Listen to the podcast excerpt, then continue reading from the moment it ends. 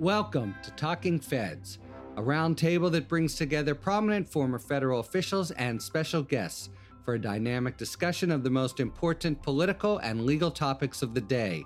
I'm Harry Litman.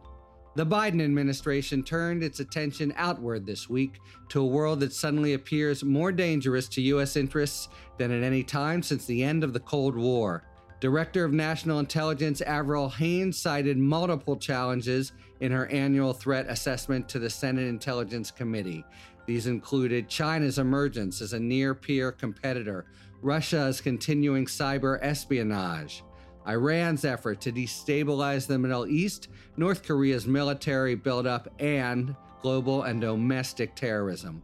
The president seems to be matching his ambition in domestic policy with an early assertiveness in foreign affairs, designed in part to undo the consequences of President Trump's lax approach to foreign mischief. In the first 60 days of his presidency, Biden has had dust ups with China, which has emerged as the U.S.'s most formidable long term adversary, and with Russia, which compensates for a relatively weak economic hand through sophisticated cyber espionage and the bullying of its regional neighbors, especially Ukraine. At the end of the week, Biden dropped the thunderous announcement that he was withdrawing U.S. troops from Afghanistan and thereby ending the United States' longest war. Biden and his advisors concluded that no amount of United States force could sustain a durable Afghan government, essentially conceding the strong possibility that the Taliban, massed in neighboring Pakistan, would overrun the country once the U.S. leaves. The decision was recognized and by some experts endorsed as a concession that the United States faces serious problems on too many simultaneous fronts to continue to commit outsized resources to an endless stalemate. For a country beginning to show signs of finally emerging from the pandemic, the week's events were a sobering reminder of the old and new dangers it faces around the globe and the fragility of its own position as the world's dominant power. To discuss these seismic events and assess the Biden administration's early performance in foreign affairs, we have three of the most knowledgeable and experienced experts on foreign policy and national security in the country. They are David Frum. David Frum is a senior editor at The Atlantic. He has written 10 books, most recently, Trumpocalypse Restoring American Democracy. He served in government as a speechwriter and special assistant to President George W. Bush from 2001 to 2002, during which the United States went to war in Afghanistan. David also served as chair of the board of trustees of the UK center right think tank Policy Exchange from 2014 to 2017. We're really proud that he has joined us on numerous occasions and still keeps coming back. David, thanks as always for being here. Thank you. And we're delighted to welcome two first time guests. First, Evan McMullin. Evan McMullin's the executive director of Stand Up Republic, a nonpartisan watchdog organization defending truth and democracy. He was an independent candidate for president during the 2016 election, and previously he served as a chief policy director for the House Republican Conference an operations officer of the CIA from 2001 to 2010, and a senior advisor on national security for the House Committee on Foreign Affairs from 2013 to 2015. Evan McMullin, thank you very much for joining us on Talking Feds. Great to be with you. And Fiona Hill, the Robert Bosch Senior Fellow in the Center on the United States and Europe in the Foreign Policy Program at the Brookings Institution. Fiona Hill recently served as Deputy Assistant to President Trump and Senior Director for European and Russian Affairs on the National Security Council from 2017 to 2019. She also served from 2006 to 2009 as the National Intelligence Officer for Russia and Eurasia at the National Intelligence Council. She's the co author of Mr. Putin Operative in the Kremlin. We are really thrilled to welcome you to Talking Feds. Thank you so much for joining us, Fiona. Thanks for having me, Harry. I think we could spend several hours on any of a few international stories from the week and their repercussions for the United States. But let's start with the announced end of the longest war in United States history, the forever war with Afghanistan, as Biden called it in his short and fairly stoic speech. It seems to me there is an arguable, if tepid, consensus emerging that his decision was the least bad of the bad options. Does that seem fair? Would you endorse that view? I don't think we know yet. There's another piece of this that, that has yet to come, I think, which is okay, what do we do now? We're withdrawing troops. I think the country is ready for that. I think yeah, the, American public are tired of being there. Obviously, our nation building efforts there, although they have yielded some success, they, they haven't been what we hoped they would be. They've cost a lot of money. And so the question, though, is what will we do to ensure that Afghanistan does not become a safe haven for terrorists once again, from which they will plot and launch attacks against the West and against the, our homeland? And I think that remains a challenge. And I, I think this situation may create opportunities for us to think anew and develop new capacities to deny Afghanistan to terrorists as a safe haven but it's unclear about how we're going to do that at this point. I think there are some opportunities, but we'll have to do that even as we perhaps make the the best of a bunch of bad decisions or, or, we take the best option among many less than ideal options in Afghanistan. Of course, I think the days of worrying about terrorist safe haven became obsolete with the advent of social media terrorists don't need safe havens the way they used to when in, in, a more hierarchical world. In 1995, if you wanted to become an Islamic terrorist, you had to get on a plane and go to Sudan or Yemen or Afghanistan and enter a program and report to a superior, and they would provide the training and the weapons and the mission. Since 2005, terrorism of all kinds, Islamic, white nationalist, has been much more self motivated. The terrorists find online the ideology, the justification. They choose their own t- targets, they choose their own weapons, they choose their own procedures. And of course, that they are much more likely to be European born or American born than people who uh, fly in from another place. The interest in Afghanistan is about America preserving its word and not allowing friends and allies, people plighted their faith to the United States 20 years ago, to be hacked to pieces. And uh, the women and girls who uh, relied on us to be rechattelized, if that's a word, turned back into chattels. So I understand the logic of drawing down your footprint. The United States has been doing that for a while. I understand the logic of not overcommitting to Afghanistan. I would say, to make one partisan point, Afghanistan became a way for Democrats who wanted to criticize the Bush administration's overcommitment to Iraq, as they saw it, to have an overcommitment of their own, that they built up too much. So we probably did overinvest in Afghanistan. But I don't think it's ever a good idea to say we're withdrawing from country X. You want to take the troops down from 3,000 to 1,200 and see how that works. That's fine. But Biden is now going to have an ongoing problem, which is every time he authorizes a drone strike, every time there is some covert operation, his critics will say, wait a moment, you said you withdrew from Afghanistan. What, when what he really means is, I am reducing our regular army infantry footprint. And so I, I would have advised him, I know why it was difficult. And I know he's got a, he's had a long-standing commitment to ending this operation, just to not say much, just take the troops out, be quiet, and and maintain the drone and, and special forces presence, and try to then honor our commitments and to protect the people who gave faith to the United States. If I could just respond to that, and I'll be brief and, and give Fiona a chance to jump in on this, but I, I agree with a lot of what David said. And I, I, think terrorism has changed dramatically over the last 20 years, certainly since 9 11. But the, the issue of safe havens is still an important one. The, the sort of changes in terrorism that David talked about changed by necessity as a result of our denying terrorist organizations a safe haven in which they could organize further and plot larger scale attacks and plan and prepare for them, develop capacities for them. When we denied them, that's when they shifted to a different recruiting approach. Yes, using social media, leveraging and inspiring lone wolf attacks that tend to have a, a lesser impact in terms of lives lost and terror created.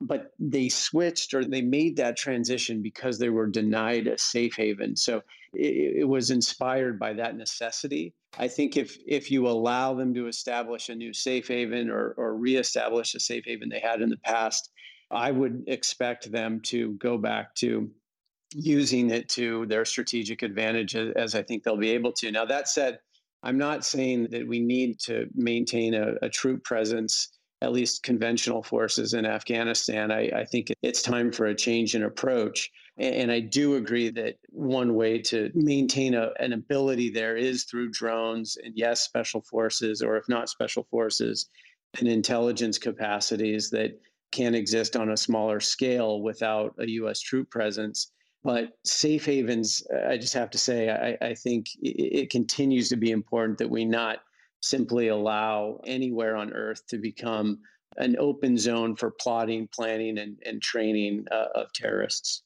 Yeah, I'll, I'll, jump in here. I've been listening very carefully to this, and uh, obviously, I think this is an incredibly difficult dilemma. And to be honest, I, I, I personally feel quite conflicted about everything. And I, I, think that you know what David is saying about the what we say about this is very important. The, the overall messaging because as both David and Evan, uh, you know, pointing out, the nature of terrorism has changed, but the idea of a safe haven still remains. And the biggest problem that we have still is regional insecurity, because Afghanistan remains pretty much a failed state that is being propped up through various means in a region that is already an acute source of tension, not just uh, regionally, but also globally, more broadly, on the borders with Pakistan. Pakistan and India remain in a sort of perpetual standoff. We've seen clashes recently between China and India over the disputed Himalayas, Afghanistan's, you know, uh, China's neighborhood as well. You know, obviously, Iran and the Biden administration are now grappling, just as previous administrations have, with what to do with Iran. And, you know, Iran has always been a major factor in Afghanistan. We've got difficult relationships with Turkey, which has traditionally played a role in uh, Afghanistan as well, not just in a NATO context, but historically. And we've now added ourselves to the long list of countries back in the imperial era and then more recently who have found that Afghanistan has been an incredibly difficult issue to tackle from every, you know, imaginable angle. So just the Russians, we're now withdrawing, although in this case after 20 years rather than after a decade.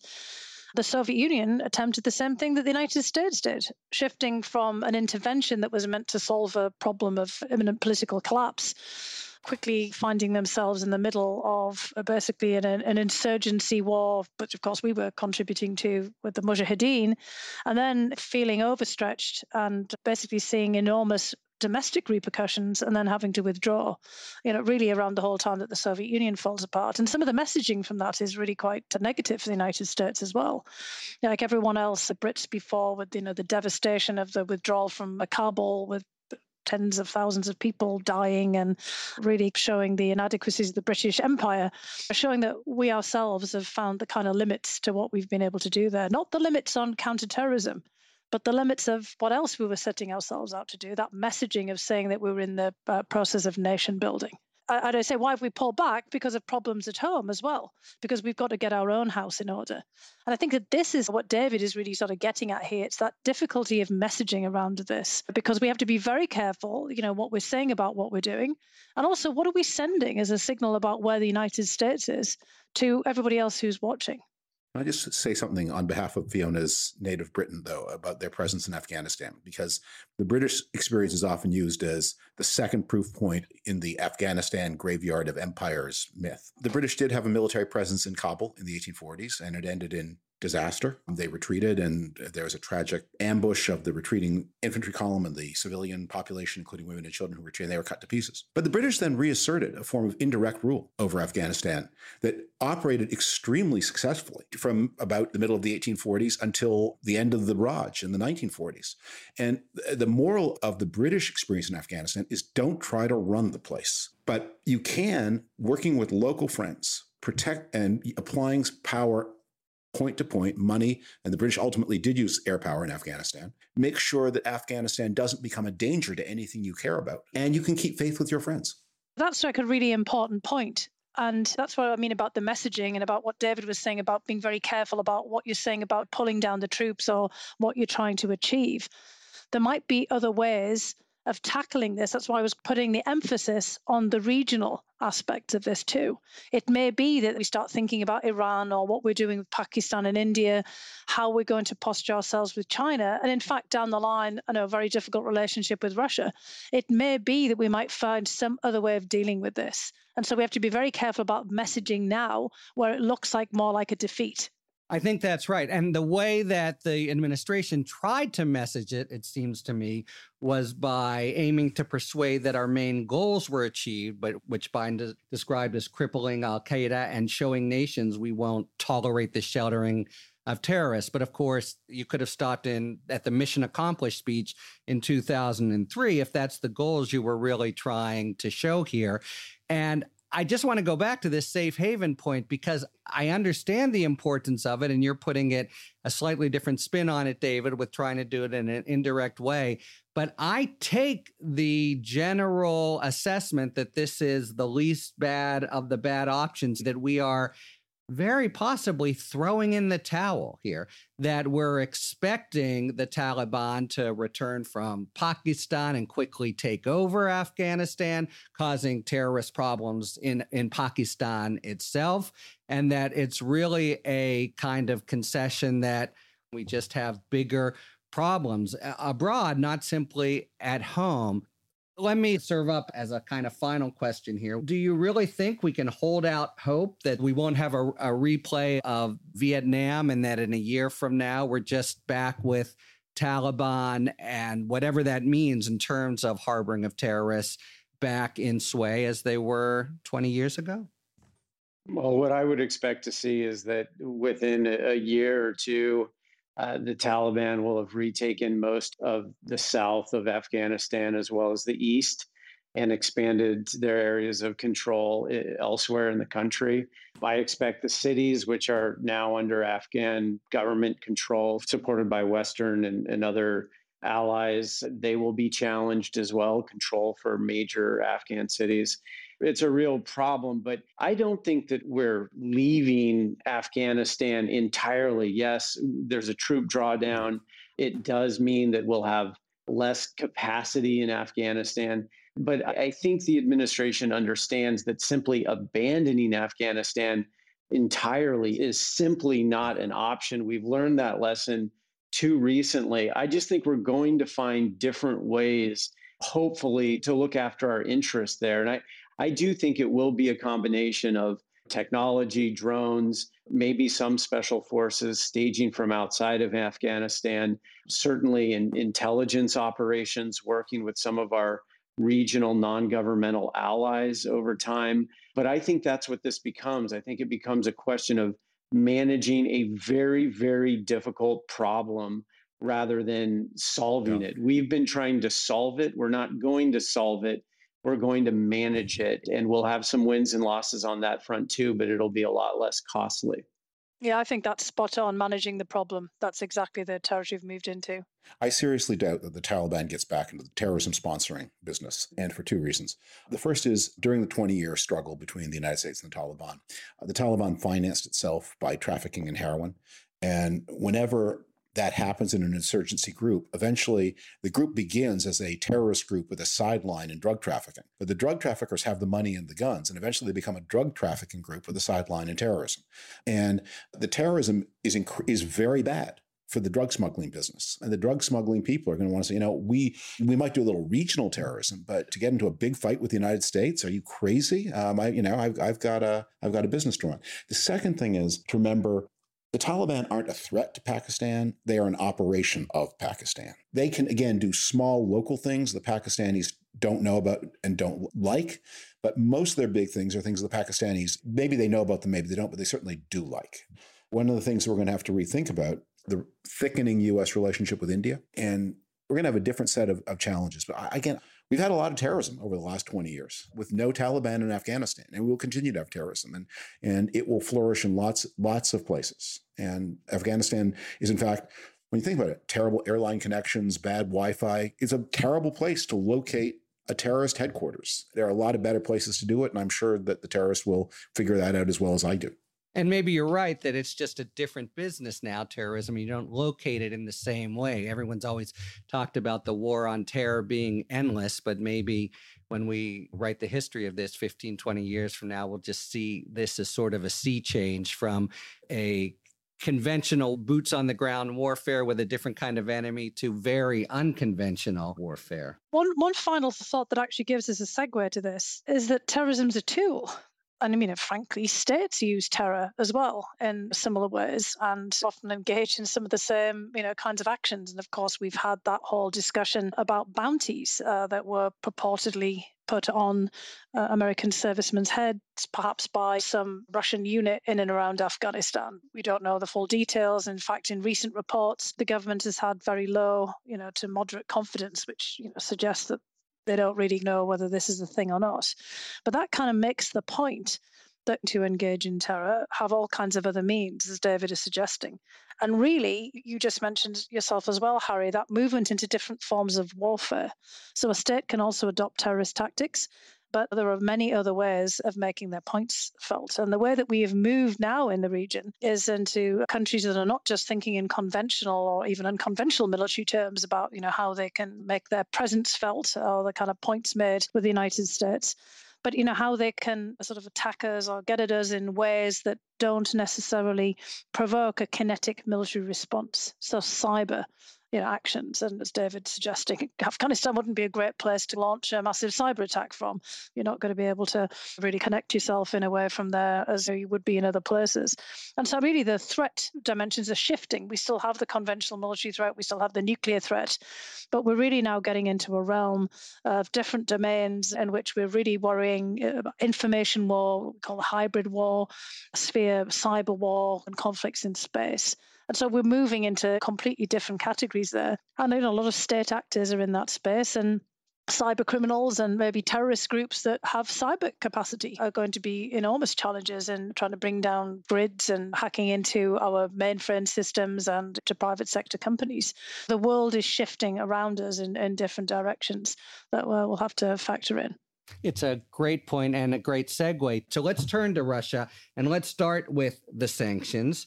So, first, in a sense, he draws another, does Biden, sharp line with the past. Trump was notoriously, if not perversely, soft on Russia and ignored his own intelligence agency's conclusion. Here, Biden expressly relies on them. I'm thinking of the SolarWinds hack in particular and the election meddling and aims to impose serious, though I think proportionate, as they put it, sanctions.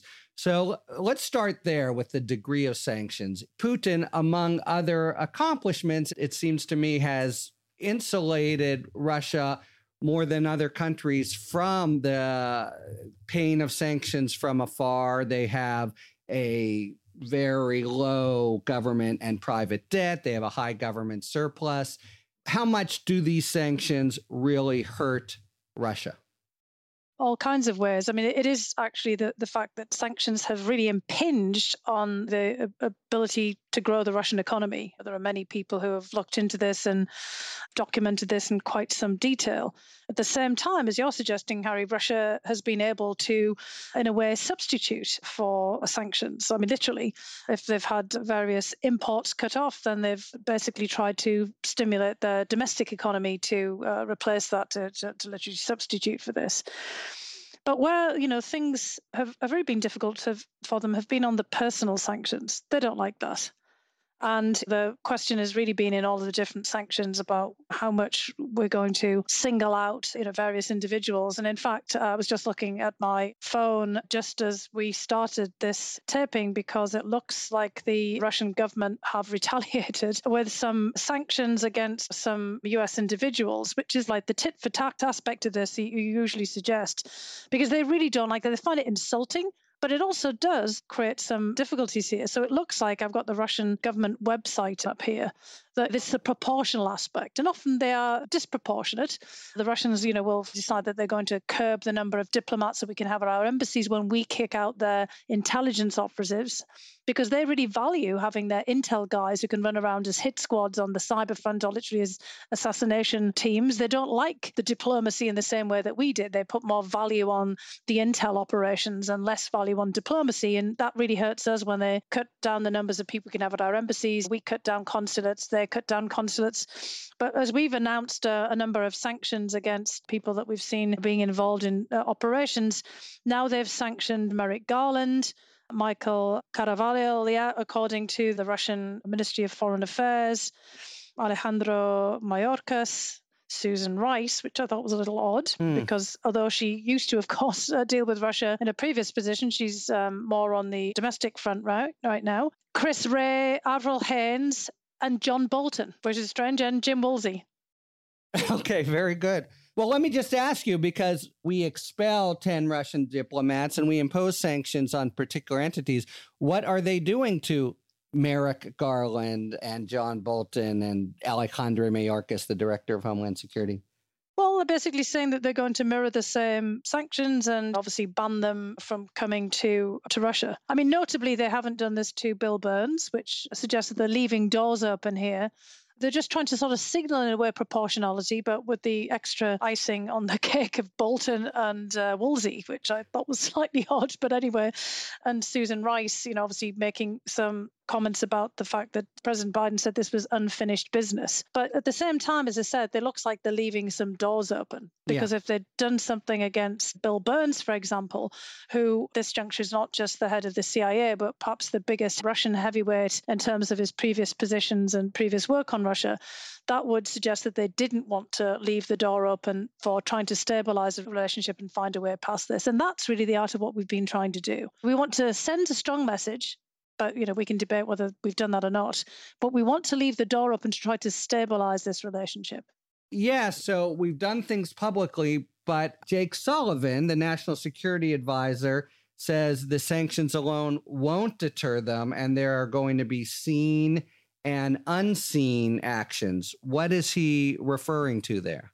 There's an inherent asymmetry between the western countries and russia because russians store their wealth outside russia and Westerners do not store their wealth inside Russia. And just to give you an idea of, of, of, the many, many pain points that that creates, one of the things that remember that President Trump and President Trump's favorite podcaster, Tucker Carlson, got very excited about was the entry of Montenegro into NATO.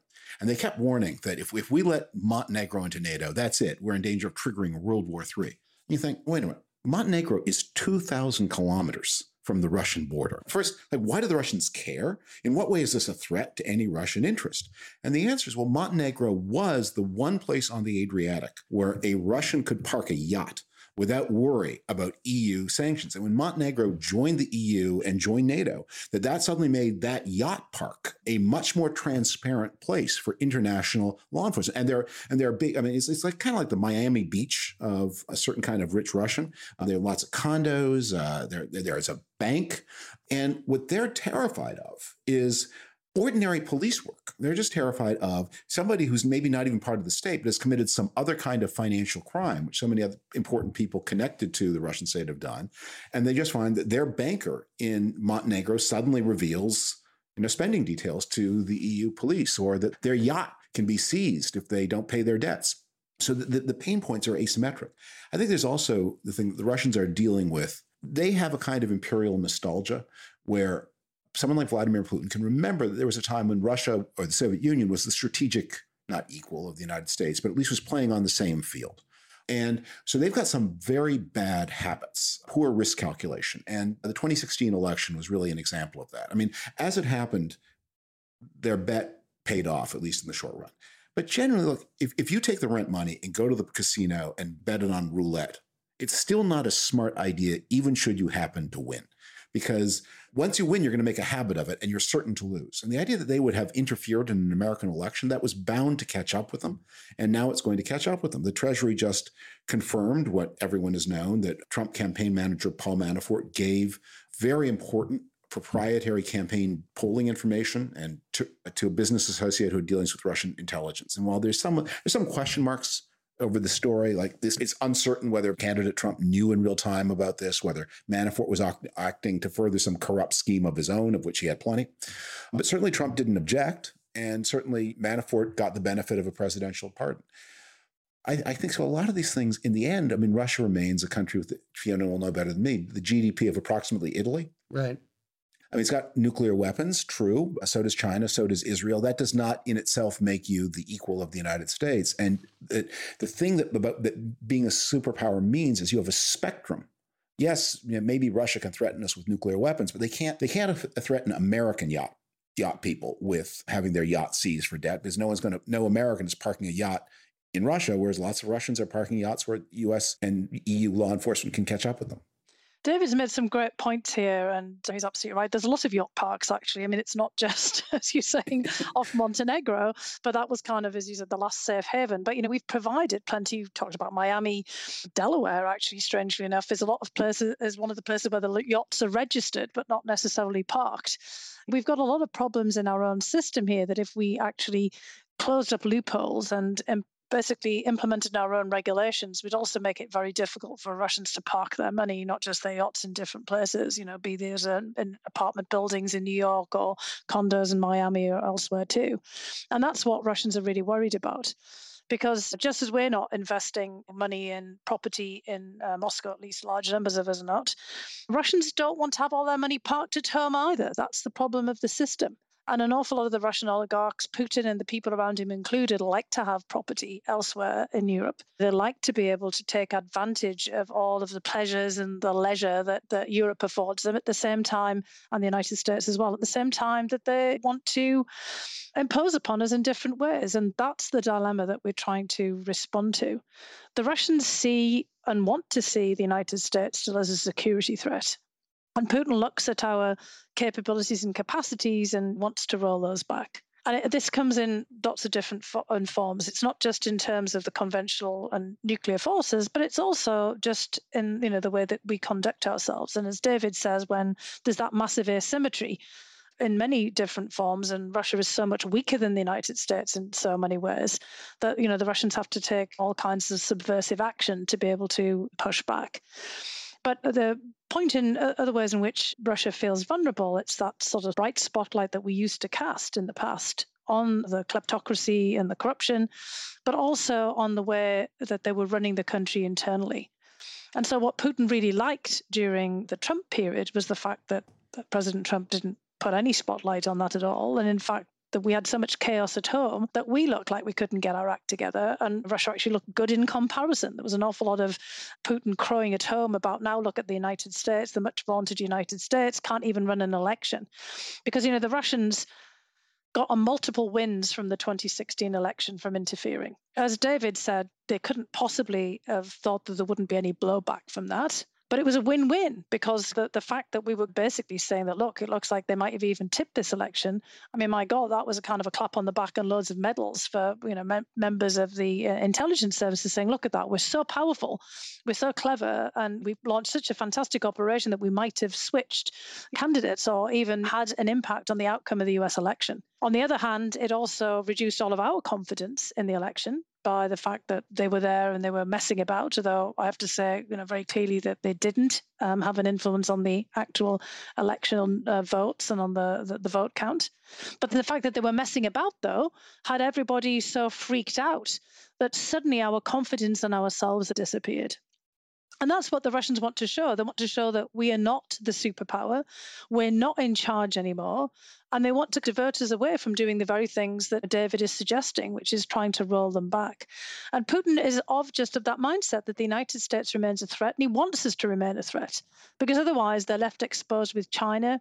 As David's saying, they're not the powerful player that they used to be.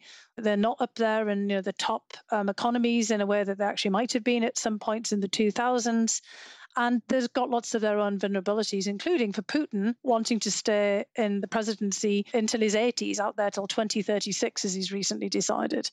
And lots of opposition internally. Any sign of weakness becomes a problem at home, not just abroad.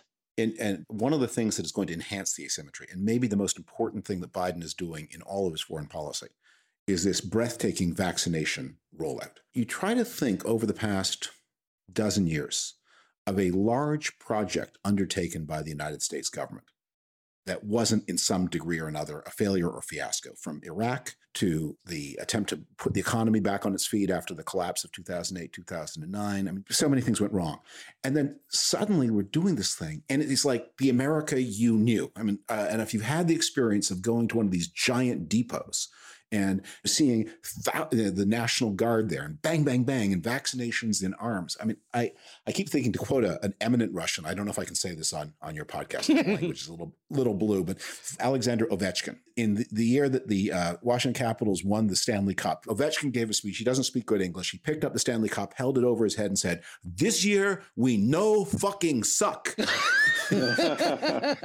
and and I think that's the American slogan for 2021. and and that display of the ability to roll out a big thing and do it right, and not only do it right, but do it better than any other major. I mean, with all due respect to Bahrain and Bhutan and Israel, any other continent-sized society, no one's done anything like this. It's amazing, and it's propelling his general popularity. And I just want to say a quick uh, tip of the hat to Ron Klain, whose teeth in the Ebola context and really is, as chief of staff is running it. All right. I don't mm-hmm. want to leave Russia without talking briefly about Ukraine. So 40,000 troops seem to be massed on the eastern border of Ukraine. Biden pledges unwavering support. And President Zelensky, whom we remember from a couple years ago, said, look, we need more than words here. What is Russia's play here? Would they really try, if they could, to annex Ukraine, or is it just a saber rattling operation?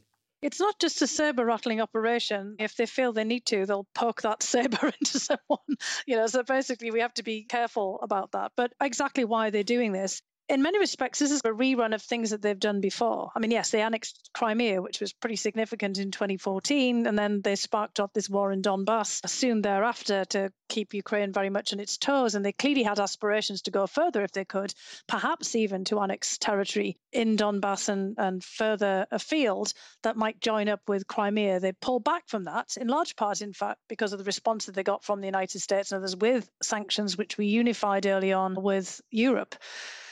Since then, they've obviously been trying to send a signal to Ukraine that they will not let Ukraine succeed in becoming, you know, a sovereign, independent state that's getting its act together. And they certainly won't let Ukraine join forces with the European Union and NATO. That's exactly what this was all been about. And recently, Zelensky has been making noises about NATO joint exercises you might remember back in 2008 with Georgia when the Russians rolled on in.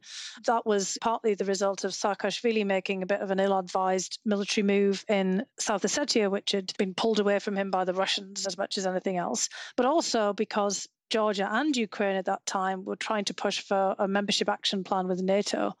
They were rejected in 2008, but Georgia really forged ahead and the Ukrainians pulled back. The Georgians got clobbered.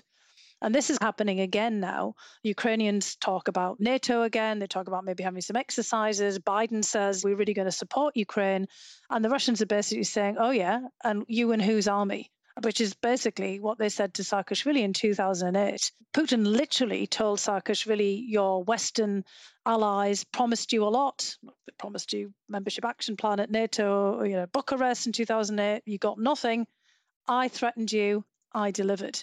And the, basically, Zelensky's been put on notice that we could beat the crap out of you if you wanted to. Be more of a, you know, take a Ovechkin up after you. Basically, I mean, you you you're going to get clobbered if you make any further moves. And also because we were trying to seeing in Ukraine that they were trying to move ahead on economic reform. Zelensky is trying to get his act together. And every time they make a step forward, the Russians go after them. There's also a problem is that the war in the Donbass is pretty much insoluble, really, because Ukraine doesn't want it back because it's going to be a ruined area that will just drag them down and it'll be a perpetual sore in Ukraine. This is the area that Russia annexed a few years ago, yes? Yeah, and that's where a lot of the troops are now poised. And of course, they've also done a pincer movement with Crimea because they're trying to force the Ukrainians to open up all kinds of water resources and infrastructure into Crimea that Ukraine's been very reluctant to.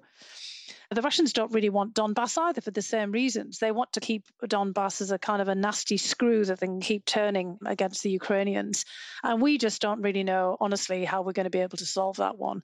And the Russians also know that we're not going to fight for Ukraine we're not going to send in the boys because then the Russians will make it clear that they are prepared to fight to the last Ukrainian, and mm. are we? And so this becomes a really difficult situation for us to solve. It's one of those conundrums that it might get back to what Evan and you know Dave was saying about Afghanistan. We might have to manage this, temper our expectations about what we're going to be able to pull off here. And I, I, think that's that's exactly right. I think this is another one of those problems that you know we don't solve anytime soon and, and probably not as long as putin is in power it really is a question of management and that's one reason why i'm actually encouraged by what we're seeing now from a us policy perspective vis-a-vis russia and that uh, we seem to be a little less naive now about Russia. I mean, we both parties, administrations have engaged, I think, in some naivete when or hopeful, wishful thinking with regard to Putin over the years, and then certainly Trump took a, a wholly different, perhaps perverted, Harry, to use your word, I think, approach to Putin. But now it's it's not that. I think there's a greater recognition that you know, Putin has long-standing grievances in his mind about the end of the Soviet Union and the the victory of of the West, and that shapes his approach to the West and to the United States, and I think forever will. And of course, I would defer to Fiona's expertise on him. He she literally wrote the book, but I think now we've got to make clear where our lines are. We've got to draw clear lines meaning uh, we've got to articulate clear consequences for malign activities and aggression that I think Russia has increasingly uh, used and at the same time look for opportunities to work together and i think those opportunities do exist but uh, we shouldn't wait around anymore or hope for some kind of transformational change in the way Putin approaches the West. I think it's just not going to happen. We've got to draw clear lines, stick to them, and at the same time, as I said, look for opportunities to cooperate where they exist. It really is noteworthy that whenever we talk about Russia, it's Putin, Putin, Putin. And if you endorse the sort of great man in the sense of big man theory of history, Robert Gates said, nothing's going to really work as long as Putin is there. And more than we think of the pivotal power of any given leader in a given situation, it, it, seems to always come back to him. All right, I want to call a quick audible here. And instead of doing the five words or fewer that we do at the end, serve up this question to all three of you, which is, is it too early to assess or characterize a Biden foreign policy? It's been 60 days. We've had dust ups with both China and Russia. China, we haven't even mentioned China in this episode. Are we able to describe and assess what a Biden foreign policy is? Way too early. He's not had the first big crisis of his administration. He certainly hasn't had anything that is not leftover business from the previous administration. There's nothing where he has had to revisit or rethink. There's nothing where his team has had to work together as a team. And that's been good. Let's all be grateful for the peace and quiet while we can enjoy it um, and hope that the crisis, when it comes, comes as late and as little as possible. Uh, I would agree with that. But, you know, I would also say that I think that there's a flavor of of pragmatism, I think, in the Biden foreign policy so far. You know, you know, and it is early, so so let's see what happens. But you look at the approach to Iran now, the attempt to restart negotiations there, the withdrawal of, of troops in Afghanistan, and hopefully a, a, another way of preventing Afghanistan from becoming uh, a terrorist safe haven, which I still think is relevant and important. I, I think there's reason to believe perhaps that, that, we've learned some of our lessons from naivete and misadventures over the last few decades especially and that maybe our approach now is just more pragmatic and, and i hope that continues to be the case yeah, I agree. I mean, I, I just think it's far too early to to really say. I mean, he's almost come in as the the cleanup operation, and you know we, we're not quite there yet. Sort of like the spillage in aisle four is you know still not quite contained here. But you know, I'm uh, with Evan and David that some of the uh, signs are somewhat promising. I think his biggest challenge is really how you tie the foreign policy to the domestic front. This whole discussion about what does a foreign policy for the middle class look like? I mean, that's pretty difficult to articulate, actually. And how does that then start to shape some of your discussions with allies as well as adversaries? and the way that you're starting to shape that. And I think that will be interesting because maybe that is going to be the key as to whether he can really fully articulate what that means. And that will be his stamp on it. Yeah, he has certainly advanced that as his overall goal. Thank you very much to Fiona, David, and Evan. And thank you very much, listeners, for tuning in to Talking Feds.